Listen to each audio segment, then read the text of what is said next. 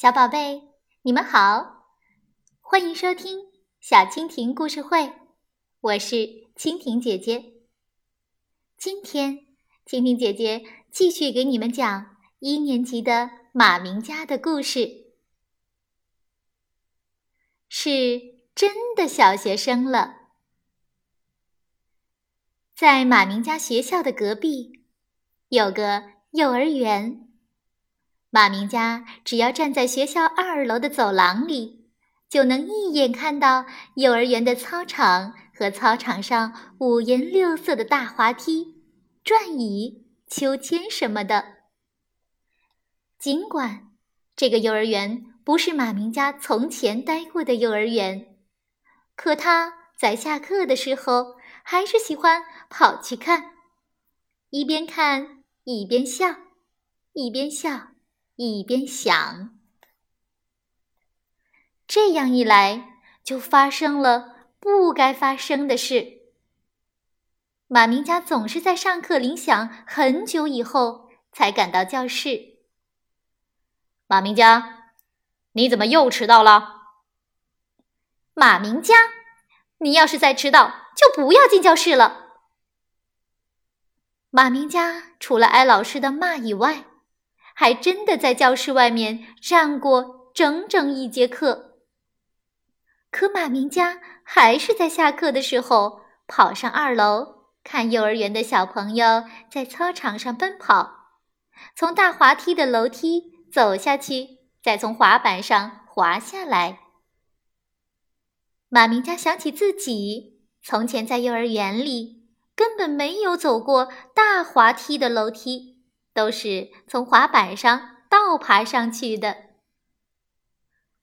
这一天，正好是班主任老师的语文课，马明佳迟到了十分钟。告诉我，你到底跑到哪里去玩了？班主任老师问。哦。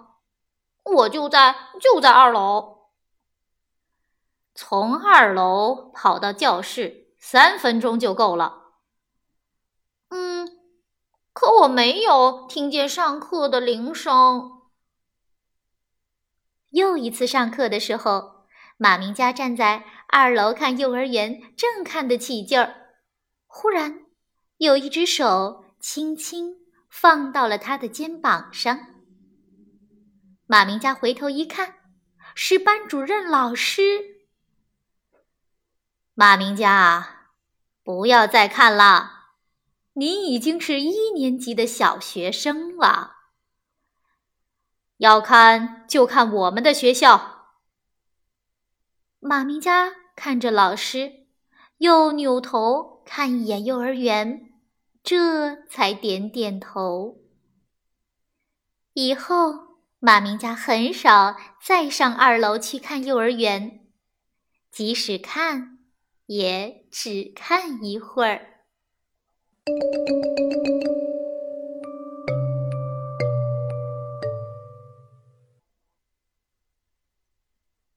小老师，今天高年级有一个大哥哥和一个大姐姐来一年一班做小老师。当小老师走进教室，马明佳拼命的拍手，因为他觉得他们两个不像真的老师那么高大，也就不会像真的老师那么严肃。马明家的骨头一下子变软了，他像一袋米一样歪在凳子上。大哥哥老师走到他面前说：“马明家。”请你坐好，我们要上课了。米袋动了动，可一会儿又像一件衣服一样甩在桌子上。大姐姐老师走到他面前说：“马明佳，你不想戴红领巾吗？”马明佳立刻说：“想的。”他很快从衣服又变回了马明佳了。放学的路上，马明佳忽然碰到了大姐姐老师和他的同学们，还听见同学喊他的名字。马苗。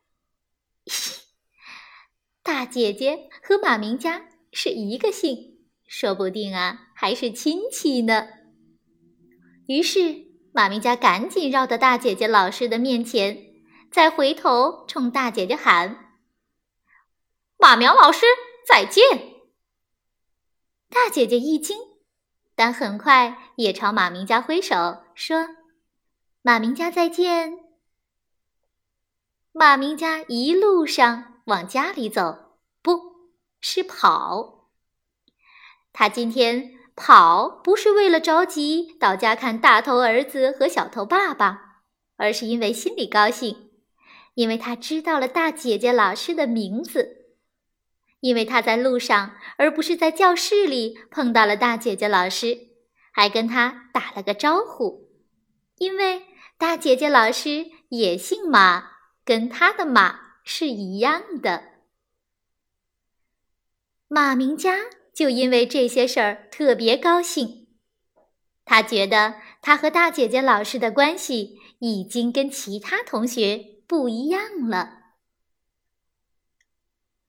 第二天，大哥哥、大姐姐又来给他们上课了。马明佳忽然发现，大姐姐老师看他的眼神儿一点儿没有特别的地方，好像已经忘记了昨天他们在路上碰到过。马明佳急了，就总是站起来或者插嘴，他想用这种方法提醒大姐姐老师。可大姐姐老师不但没有想起来，反而连连批评马明佳。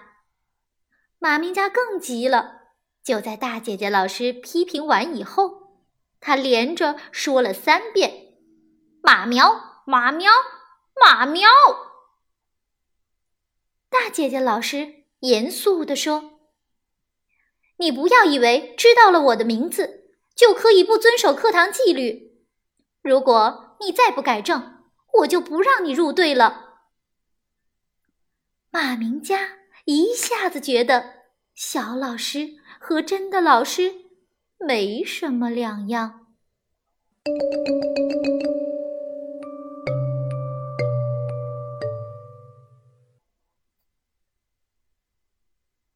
最伤心的一天，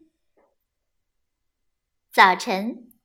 马明佳去上学之前，不停地打电话，打给外公外婆，打给叔叔婶婶，打给小兵哥哥和鸟鸟姐姐，打给所有他认识的人。今天下午四点钟，你们一定要到我家来。我今天要戴红领巾了。为了能在今天戴上红领巾。马明佳整整一个星期上课没讲过话，没做过小动作，每节课上课的时候还擦黑板，每天放学留下来扫地，还教功课差的同学做算术。这个星期，马明佳天天晚上连做梦都梦见戴红领巾，他一会儿扎在云朵上，一会儿。挂在树上，一会儿藏在冰箱里。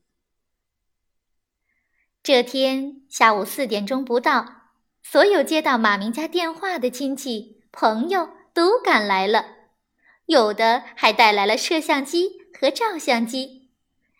在画院工作的大叔叔带来了画架和各种颜料，想专门给马明家画一幅戴上红领巾的画像。下午四点钟了，马明家还没有到，大家就站在窗前等。四点一刻了，马明家还是没有来，大家就站到门口去等。四点半了，远远的，路上那个人有点像马明家，可又不像。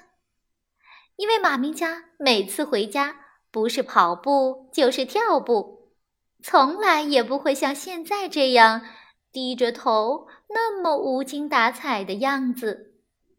可等到那人走到跟前，真是马明家，他哭成了一个大花脸，脖子上空空的，根本没有红领巾。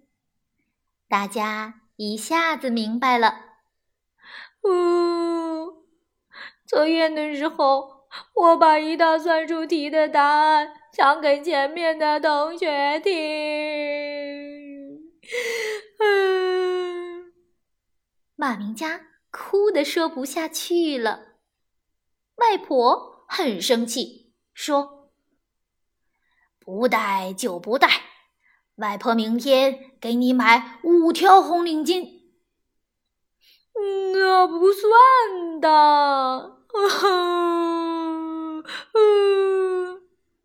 马明佳还是哭，大叔叔什么话也没有说，他皱着眉头。在画马明佳哭的样子。忽然，电话铃响了，是班主任老师打来的。马明娇，你的红领巾我叫米球球给你带来了，以后可不能……马明家没听完就笑了起来，耶！耶的一个大叫，冲出了家门。他去找。米球球去了。这回大家看见路上的马明家是真的马明家了，他不是跑步就是跳步，两只手像小白兔的耳朵一样高竖着。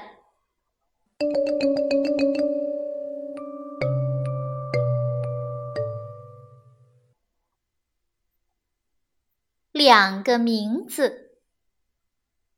这一阵子，班上的男女同学大都成了老爷爷老奶奶，因为啊，他们换牙了。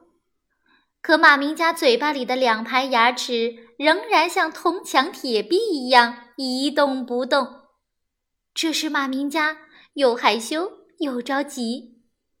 就因为没和同学们一起换牙，已经被说成还没有长。小弟弟什么的，气得马明家整天把嘴巴闭得又紧又牢。这天上课的时候，马明佳忽然觉得自己的大门牙有点松动，他便用手去摇，差不多摇了一节课，大门牙真的越来越松。下课的时候，马明佳跟米球球。在教室门口打着玩儿，米球球一不小心手挥在马明佳的嘴唇上，哎呦，对不起！他们继续玩儿。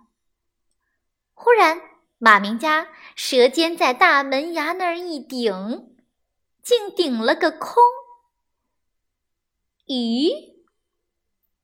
马明佳迅速朝地上看，好像掉了宝贝。啊，还好在那儿呢！马明佳指着地上，欢喜地跑过去捡。什么？米球球奇怪地问。马明佳像举着一枚奖牌一样，捏着一粒白色的东西。看我的牙！从这天起，马明佳老张着嘴笑。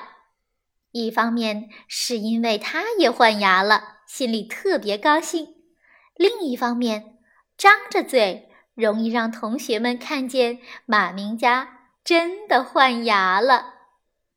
这天，老师发新本子给同学默写生词，马明佳笑着，竟在本子封面上写名字那一栏写上了“换牙了”，结果。老师第二天把批改好的默写本儿再发还给同学们的时候，马明佳没有拿到。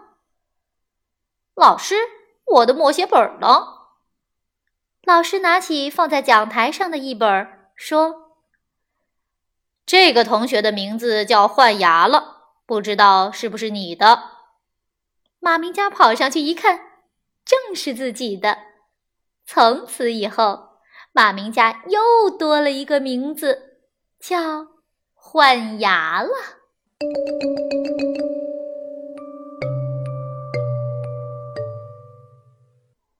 好了今天马明家的故事，蜻蜓姐姐就讲到这儿啦。我们下次继续听故事，小宝贝，再见。